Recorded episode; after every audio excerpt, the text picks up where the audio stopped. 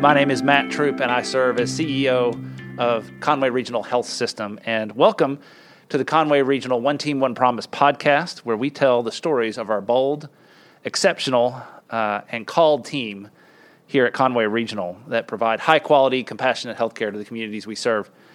We are really proud of our team's response throughout COVID and response to this pandemic.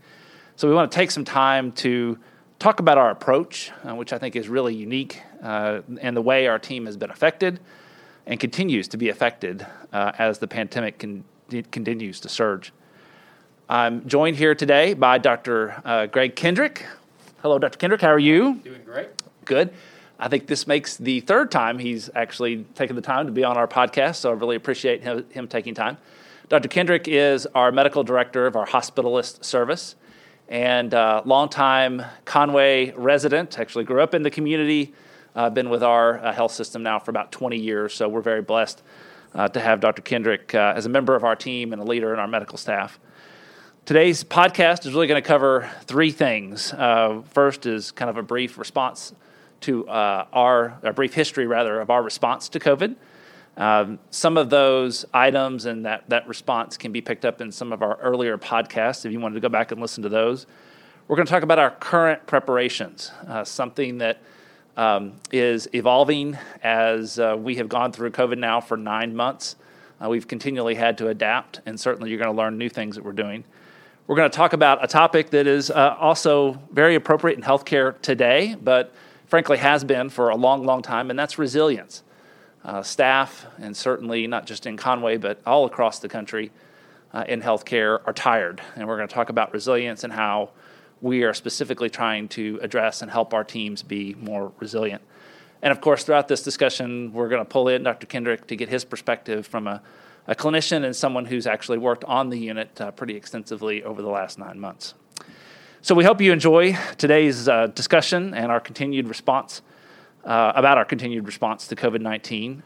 Okay, so thinking back here, I think this is probably the fourth or fifth. I'd have to ask our producer, and that's one of his many titles, Paul, here about the exact number, but probably our fourth or fifth, if not more, podcast on COVID and really talking about our COVID response and what we're doing. And I know for many, it's been some of our more listened to sessions for our One Team, One Promise podcast. So real quick as we get started, I'll give kind of a high level debrief on our COVID response. Really, what all have we done up to this point? And then we'll kind of launch into some discussion here with Dr. Kendrick. First, I want to point out that our team has really showed incredible creativity, innovation, hard work, grit. I think there's a lot of whole other words that I could use here to define them. We were one of the first sites in the state, had to have a drive-through testing site. And so the first case in Arkansas, I believe, was on March 11th. By March 13th, we had our drive-through up and running. And for those of you that will recall, that was Friday the 13th. What a great day to start a drive-through. Pretty quickly thereafter, we got a call center up and running. This was a center that could screen folks who thought they may have COVID or had questions about COVID. So with our reallocation of staff, you guys may recall, hospitals became empty really at the start of the pandemic as people started to avoid their doctor and they started to avoid the hospital. So we had a lot of clinical staff that we reallocated to a call center, and that call center helped to answer questions and alleviate a lot of fears and concerns of the community. We also started to provide telemedicine. So we went from virtually doing zero telemedicine to overnight about 60 to 70% of our volume, our clinic volume across our health system being telemedicine oriented. So we stood up and started and launched a whole telemedicine service line. I'll just add real quickly, even to this day, there's about a quarter of our volume, 25% or so of our clinic visits are telemedicine in nature.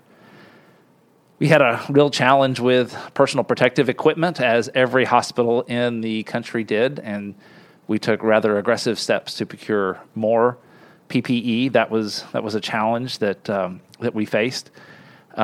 We had challenges with patient placement. So, I often tell folks that what we have with COVID is in part, yes, a volume issue, perhaps more challenging, definitely more challenging. It's a cohort issue because I think a lot of what we face could be a lot easier to deal with if we could put a COVID patient next to a heart failure patient, next to a hip fracture patient, et cetera. But unfortunately, we have to cohort these patients, which means we take up more space sometimes than we really need. And so that's made some challenges. And we've also had changing directives. The CDC, Arkansas Department of Health, really, we're all dealing with something very, very new. There's a reason they call it the novel COVID virus. It's the new COVID virus. And so as our education, treatments, testing capabilities have changed, we've had to change and adopt. We've gone from really no in-house testing capabilities for COVID to now having PCR, rapid antigen testing, and even antibody testing. So we have improved our skill set and tools that we have, not to mention drugs and medicine that we've been able to bring to the fore as well to help treat COVID. And throughout, really since that March 11th timeframe when we acted our Incident Command Center, we've had a regular cadence and discussion around COVID day to day. What are we doing? How many patients do we have? What's the status? We have in the last 9 months had a census. I think we got down to as low as 1 or 2 right. on our COVID unit, and starting to talk about, hey, let's shut this down to upwards of over 30 COVID patients. And so the challenges there are immense to be able to flex and adapt, and the demands on staff have been great. I tend to think of COVID in really kind of 2 phases. Really, the first phase, there was a lot of fear, concern, but we had no other volume. So really COVID was kind of got the bulk of our attention and focus.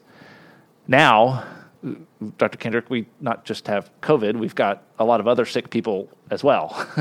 Right. The hospital has filled back up. Yes. Yeah. And I think we've talked about this before, but, love to get your feedback on what causes that. If it, my own sense, and I've heard anecdotal, pieces here and there are just stories of people who maybe didn't get appropriate follow-up. Maybe they had a physician, they quit going to the physician during COVID, or maybe they didn't have access to medicine. Some may have lost insurance and just didn't have access that way. Are you seeing more and more people who have evidence that it's a chronic disease issue that they've not been able to manage very well through COVID? I feel like that is a huge part of it. And even as you're saying it, I'm thinking, okay, what are those? And at first, I think it was because the hospital was shut down in effect. Not shut down, but yeah. But on running, a lesser volume for probably 2 months. Yeah. At the beginning of the pandemic. Yeah. And I thought, well, people that needed to be here probably put off coming in, and so we had a little bit of a bump up in our hospital census. And then since then, it feels like it's a continuation of that, but more people just not going to the doctor and maybe avoiding care. But not because they just had no access. They just chose not to go. And then the third thing I think that is palpable to me is that I think everyone at this point is tired, not just the staff at a hospital or at a clinic, but just the general population is tired of having to think and do things differently, and they are in disarray. And they don't have their normal social contacts. They don't have someone coming by to check on them. And they also are probably maybe not coping as well as they would when things are going well and they're healthy. Yeah. And so I think all of that leads to an increased need. So the people we do have in the hospital are very sick. We don't have very many people that are there that just stay for a day or two. Most of them are there, and they are complicated, and they are very sick. So the complications of it are, it seems like it's multifactorial, and it just amplifies everything. Yeah. I hadn't thought about this before, but our length of stay is up pretty significantly. Again, you take a heart failure patient today, their length of stay is longer today than it was a year ago, which is kind of a curious phenomenon. But you're bringing something up that I hadn't really thought of before. Do you think that's because their support network, I mean, each one of these patients oftentimes goes home with some sort of need for, you know, home health or skilled nursing or right. some post-acute need. Are you finding that their support network isn't there to the degree that it was before? And that may be what's driving up our length of stay. Well, I think that's very likely. And it's difficult. I feel like we have done a nice job of making a happy medium of visitation at the hospital, for instance. So we have visitation, and family can come see their family member. But it's just presence is such a big thing, and not being able to be physically present with someone affects the timeline for a decision, and it affects what your threshold is for making a decision to maybe go to the doctor.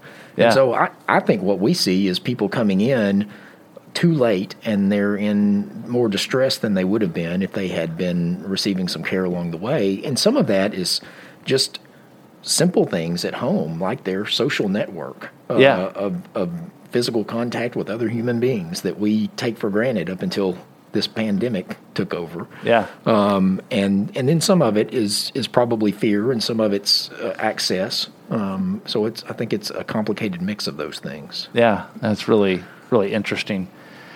Let's talk a little bit about some of how we've responded, and so I've got some questions here for you. What was it like for the clinical staff to shift normal operations as we responded to COVID?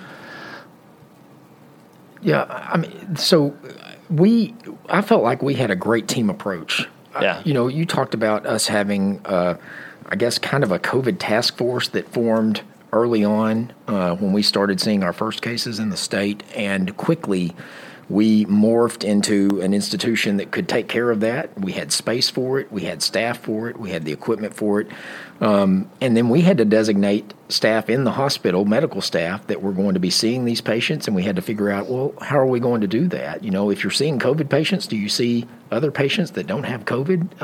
Are we going to be at risk for transmitting it? And as it turns out, I don't think there has been a big risk for transmission just for a patient being in the hospital. But we've had to basically designate and reallocate staff to specific roles.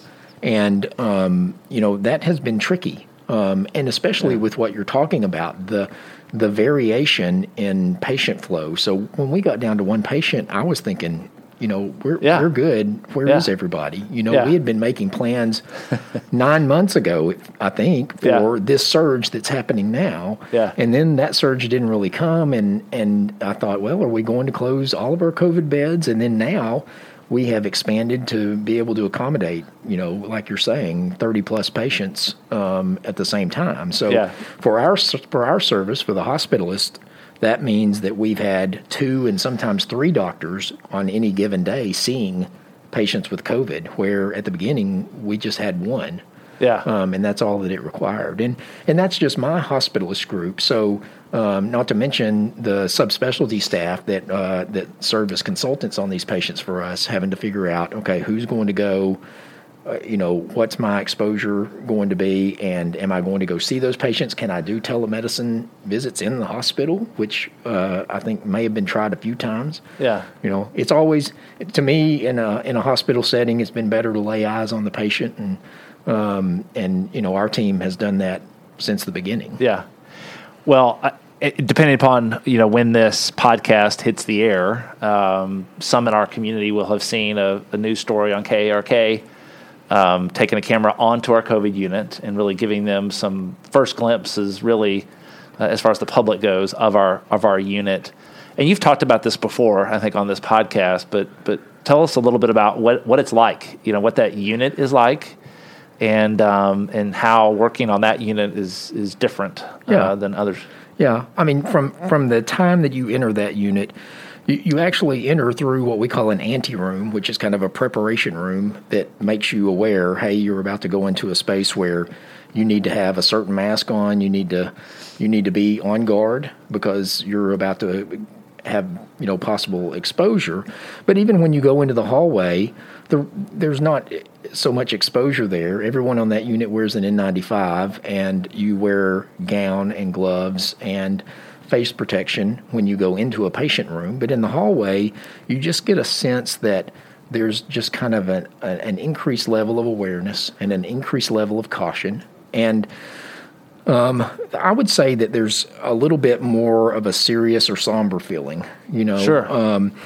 So immediately I think you get a sense of that. And then, you know, the PPE that we do put on when we go into patients' room, it just adds a little layer of extra that you have to do in each patient visit. And so it takes a little bit more time. You have to put it on correctly. You have to take it off correctly so that you don't contaminate yourself while you're donning or doffing it, as we call it. Yeah. And so that adds an extra layer. And then the patient visits are, I would say, everyone's scared. If you have COVID and you're in the hospital, then you are tense. Yeah. And you're not able to see your family, really, and you're scared about what might happen. And so there's just a higher level, I guess, of a sense of urgency and just a little bit more intensity there. Yeah. And, you know, that's every patient that's on that unit. So on the weeks that I've worked the COVID unit, it has been more taxing,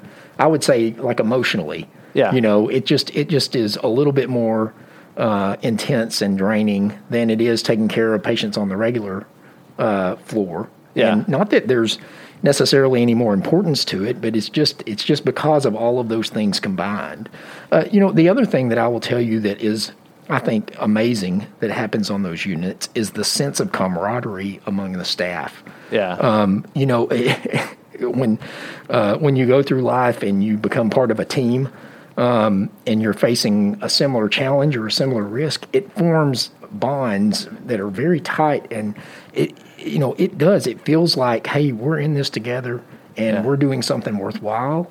And there really is a sense of teamwork and camaraderie, more so, I guess, than there is, you know, just on the regular floor. So I appreciated that and enjoyed that, and it made me proud of how our hospital has responded to the call. Yeah, yeah.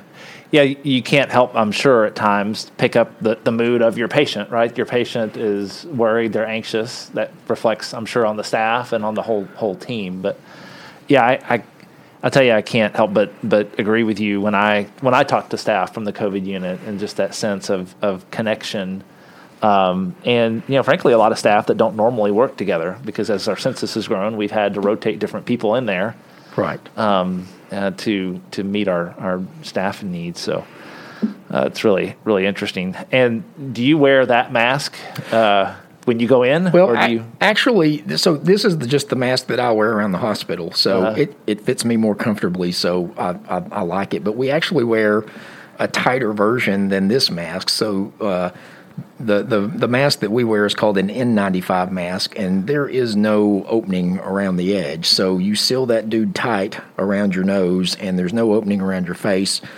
And so there's a little claustrophobia involved with that. And there are some times that you find an empty room and shut the door, and you take your mask off and just gulp a few deep breaths just so you can breathe normally for a few minutes. But oh man, I'm so thankful for the effort that our supply team has put into procuring the equipment that we've needed.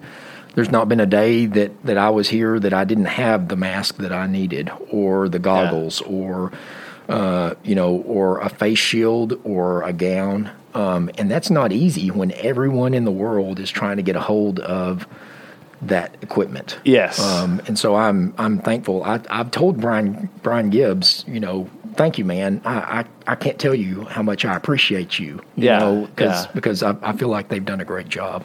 Well, and they really have, and the effort that they go through. I can tell you that there's not a day that's gone by since COVID started where he and James Davidson, our director of materials management, aren't thinking about PPE, you know, right. Aren't thinking about what the latest developments are. We also have now something called a half mask, which is not not to imply it's half as effective, but it's a little, it's reusable and has filters on it that you can reuse that are a little more accessible. But you know, thinking about those new developments, think about where can we get more of those? How do we get more of those? We've had a couple of very large and costly purchases to really give us even more security there. So we're very thankful to have somebody that's all they think about. It's PPE and how to get it. You know, one other thing I will say that kind of goes back to what have we done to this date, and I should have mentioned this when we were talking about kind of at the start.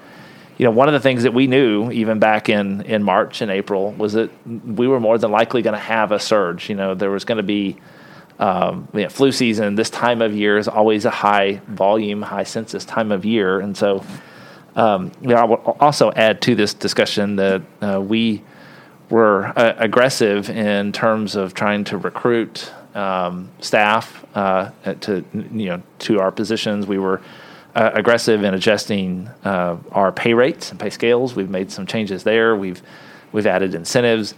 So there's a lot that we have done to try to reward and retain and to grow our team, you know, internally. And certainly even from a hospital's perspective, we added, I think I have this right, 4 hospitalists this summer. Right. Which is kind of funny to think about, because certainly back in March, we were scratching our head thinking, what are we going to have those 4 hospitalists do? Right. Well, that's not a problem anymore. That's not an issue anymore. And we got 4 jewels in our new hospitalists. They are fantastic. They really, really are.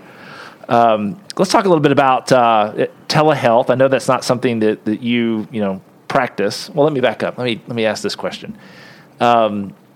Testing and the value of testing. I don't have hard data on this, but I would be shocked if I found out that another health system has done as much community testing as we have. We've done over 38,000 tests, about 20,000 tests through that drive-through since March 13th. Wow.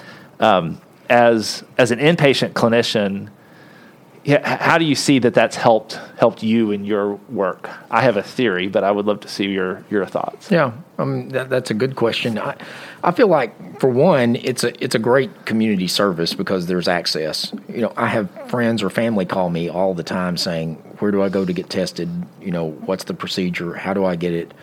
Our hospital has done a great job of setting that up. And, as an inpatient clinician, I don't have a lot of patients that get their test there, but we do have now a system set up where if a doctor wants to admit someone from clinic, they actually send them through our drive-through, and we find out about their COVID status before they ever get into the hospital. Yeah. You know, if you're sick enough to come into the hospital, it's reasonable to test you for COVID, and we have made it a habit to test every patient that comes in. And if we didn't have that, I would think we would possibly have more exposure risk for patients that were coming in maybe for something unrelated and just happened to have it, but we weren't prepared for them to have it and weren't necessarily wearing the same gear we would be for a known positive patient. That's one thing we're going to do, just a little retrospective study, but my theory is that by having such testing, we have a better assurance when they do hit the ER, they come in for admission, you know, when they were diagnosed, the progression of the virus, how many days since they were exposed. We know these things a little better. And if they're positive and they come to the ER, then we're going to know that. It just gives us a little more insight and knowledge, when you're admitting them, what you're up against, I guess. Right. I would agree with that. And I think as we talked about before, you know, testing is the one tool we have with the virus, right? I mean, a vaccine hopefully is going to solve this, but testing is the one thing we know that we can do to prevent spread. Right. In the community. It's so valuable. All right. So let's talk a little bit about staff wellness and staff support, and kind of the mindset of some of our frontline staff, and how we've responded, certainly as an employer and as a health system.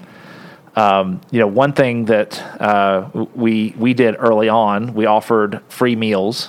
We offered complimentary meals to our staff. We did this really for multiple reasons. One, we couldn't gather in the cafeteria anymore because of COVID. So we were trying to encourage people to eat in their department, in their home unit. And so we set up a process where we had lunch, breakfast, lunch, and dinner free, and we would deliver meals to the unit.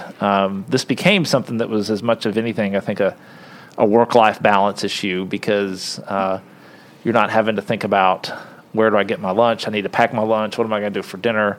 I'm going to be at work for 12 hours. You just know that you've got food there at the hospital. We also have a take-home meal program that staff can swing by the cafeteria on the way out, and for about $10, we've discounted this. It used to be about 15, but we've discounted it. About $10, you can feed a family to 4 to 6, which is really, really nice. One of the earliest things we did was we set up a relaxation room. Have you tried out the relaxation room, Dr. Kendrick? I have not ventured into the relaxation room. I probably need to. I may have a few muscles that need a little massage chair. It is interesting. The massage chairs are quite aggressive. I'll just leave it at that. But very, get used a lot, and staff, I think, love them. And there's additional things in there. There's snacks. There's low lighting. It's really intended to be a relaxation room. We created a resource pool, and one of the things that I'm really most proud of is that we took a perspective that we were going to redeploy rather than unemploy. And so there were some people who elected to take a leave because the unemployment benefit was so good. But when and where, as much as possible, redeployed people and did not go through any sort of layoff through this pandemic, which, some people might say, well, that's overly altruistic or not very business, savvy. I would argue, particularly these days when we're all clamoring for staff. Right. I think I'd heard here recently that the average quote unquote hourly rate of a critical care nurse, working as an agency nurse, a traveler as we call them, is upwards of $140 an hour. In some parts of the country, upwards of $170, $180 an hour. Wow. So certainly, how you treat people, they will remember. Well, right? I think they will remember. To me, I'm watching a lot of this, but I'm so proud of that. For one thing, you're part of a team, and getting switched to a different role for a little bit is okay, but it shows flexibility, and that's the kind of people that we have and want who are working with us. But then also just kind of taking away some of the anxiety of I'm not wanted or needed there. Yeah. I don't know. I just think it was a great way to handle that. Yeah. Yeah. Well, I was very proud of us. It was scary. It was very scary because you look around, every other health system, certainly in the state and in the country, is doing some sort of event like that. And the fact that we had board support to do it, we had, the community support to do it was certainly helped make it possible. But it has a great story to it, and it's something to be very, very proud to be a part of. We also, of course, launched our daycare at our health and fitness center. Back around spring break, we did that through the remainder of the year, so March, April, and May, and then we've just reinstituted that actually for staff. Your staff, your kids rather, are a little too old for this, right. But when they were younger, you could take your kids to our health and fitness center up to 3 hours, and you and your wife can go to dinner, you can go shopping, you can have a little bit of you time for our team, free of charge. And then, of course, the park and praise, those are some of my more memorable moments of this entire pandemic, on Sunday afternoons and donated meals and other things. We're very blessed to have such support by the community. And in a future podcast, we'll talk about some other things that we're doing and contemplating. The real focus here is to think of things that we can do to make life easier, because you and I can't stop the spread of the virus in total. We can't prevent hospitalizations to the degree certainly that we would like. But there are things that we can do to help make life easier, whether it's meals, helping to run errands, helping to provide support for their family. And so we're going to talk more about that later, but there's lots of things that we're contemplating and trying to do. So, we've talked a little bit about, kind of the perspective of some of these initiatives and what they've impacted. Let me just ask you this. We know that the pandemic has been exhausting for all of us, and we've, done our best to support staff through this COVID, crisis. How do you think the frontline staff are doing? As you mentioned kind of on the unit that there's a real sense of camaraderie, but how do you think they're doing? Do you get the sense they're tired, fatigue setting in? Yeah, I do. I get the sense that they are tired in general, and I think, for anybody can do anything for a while, and then it gets to a point where the rubber meets the road and reality sets in, and even if you are a nose to the grindstone kind of worker. You eventually can lose steam, and especially when there's an emotional component to it, and it's taxing like what we've been dealing with this. So I do hear staff that are frontline staff talking about I'm tired, or I need to take a little bit of time.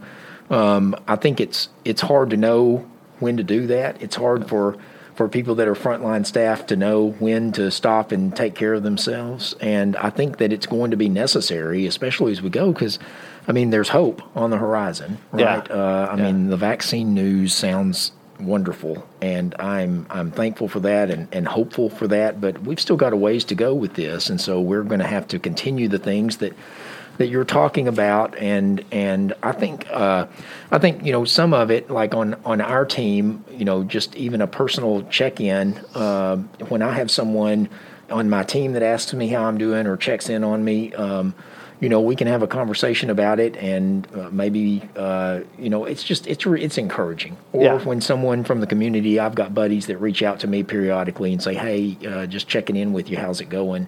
Just knowing that somebody's thinking about you, I think can be energizing. Yeah.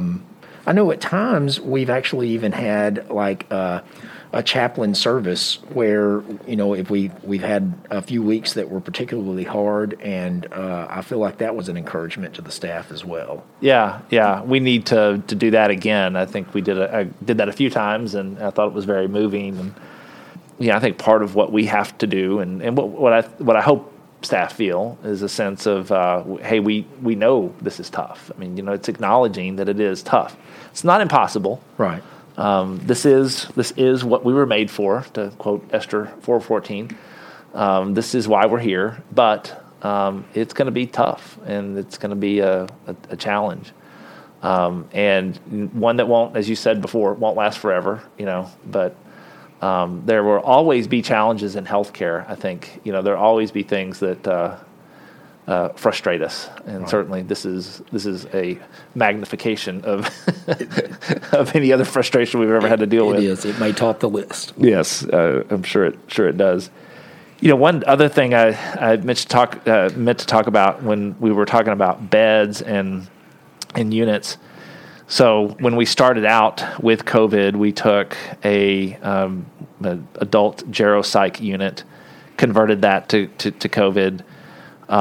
We have been able to morph into new space, and so now in our hospital we've got our CCU, which is our former critical care unit, and moved the critical care unit over to One East.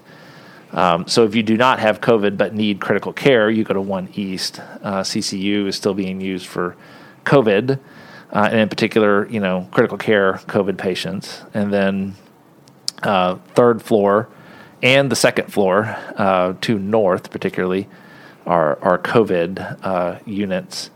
And so we've been able to and have actually a plan to grow into more units if necessary. Hopefully we don't get there. Right.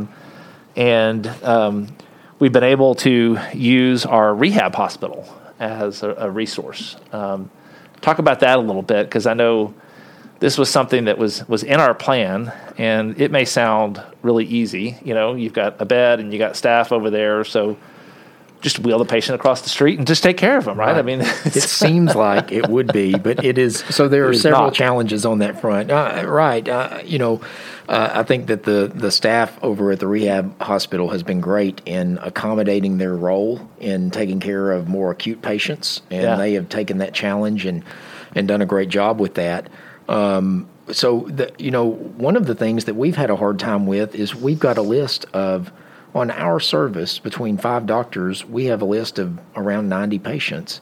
And you would think that you could pick 5 or 10 that would be in good enough shape to go over and take a bed at the rehab hospital because they're just not that sick. But like I mentioned earlier, the patients that are in the hospital are really sick right now, and we started listing the criteria for being able to go over there, and it's hard to find a hospital patient that fits the bill. Now, there are some, and we've had patients who went over, and they were very gracious about it, and the patient's experience, I think, has been fine. Yeah. But it's amazing out of that list of so many patients that they have to, it's I guess like not a needle in a haystack, but it's not just a ton of patients that fit the bill. Yeah. That has been interesting, but the care there has been great. So, and thankfully we have that resource available and have been able to make some space by doing that.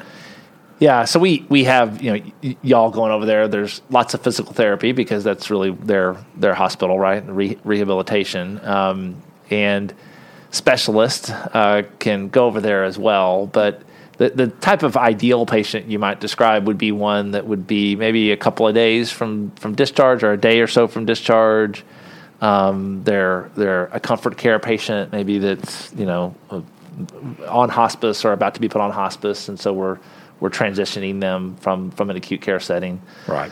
Those kinds of patients, I suppose, right? That's the typical profile. Absolutely correct. And so, someone that needs heart monitoring, for example, we're not sending those patients there, or someone that's needing some kind of respiratory support cannot go there. But the patients that are recovering in particular are good candidates for that. And so that's what we found is that patients that are within a day or two of discharge headed the right direction, but still just getting a little bit better before they head home. Are good patients to take care of at the rehab. Yeah. Give me your perspective as a clinician and as somebody who works directly with COVID patients.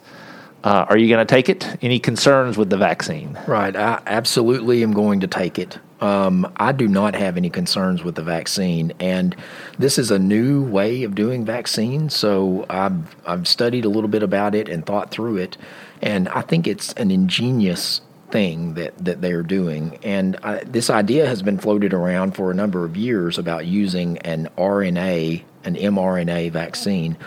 But viruses actually infect people, and they're not capable of reproducing themselves unless they infect someone and steal their machinery in their body to reproduce themselves. Well, the vaccine is taking advantage of that. It's putting a small piece of the virus's genetic material that would produce a protein into your body. So this is what the virus does if it infects you anyway. It makes its own materials inside your body and assembles itself and then goes on to infect someone else. Well, we're just not putting all of that material in there, so it only gets to make a part of one protein. And then your body can see that protein, and it can say, hey, that's not supposed to be here, and respond, which is how your immune system works on getting rid of a virus anyway. So it really is an amazingly simple idea, but an ingenious idea, and I think the execution of it has been the challenge over time, but this has obviously been expedited, and I feel confident that it's going to be effective. The numbers look great, but I am confident that it's going to be safe. Yeah. Well, Dr. Kendrick, thank you for joining me today. Sure. Really appreciate your time and everything that you do on behalf of our patients and our community. It is often said, and I've often said it, that COVID will be remembered for what it impacted and the death and the sickness and the changes in our lives that it has caused. But I think the real story with COVID is what it's revealed, and I think it's revealed a lot of great character and caring among people such as yourself and the staff and others that in a time when they were needed, stood up and ran into the pandemic, as they say. So yes. Thank you guys for listening, and stay tuned for another edition of our One Team, One Promise podcast.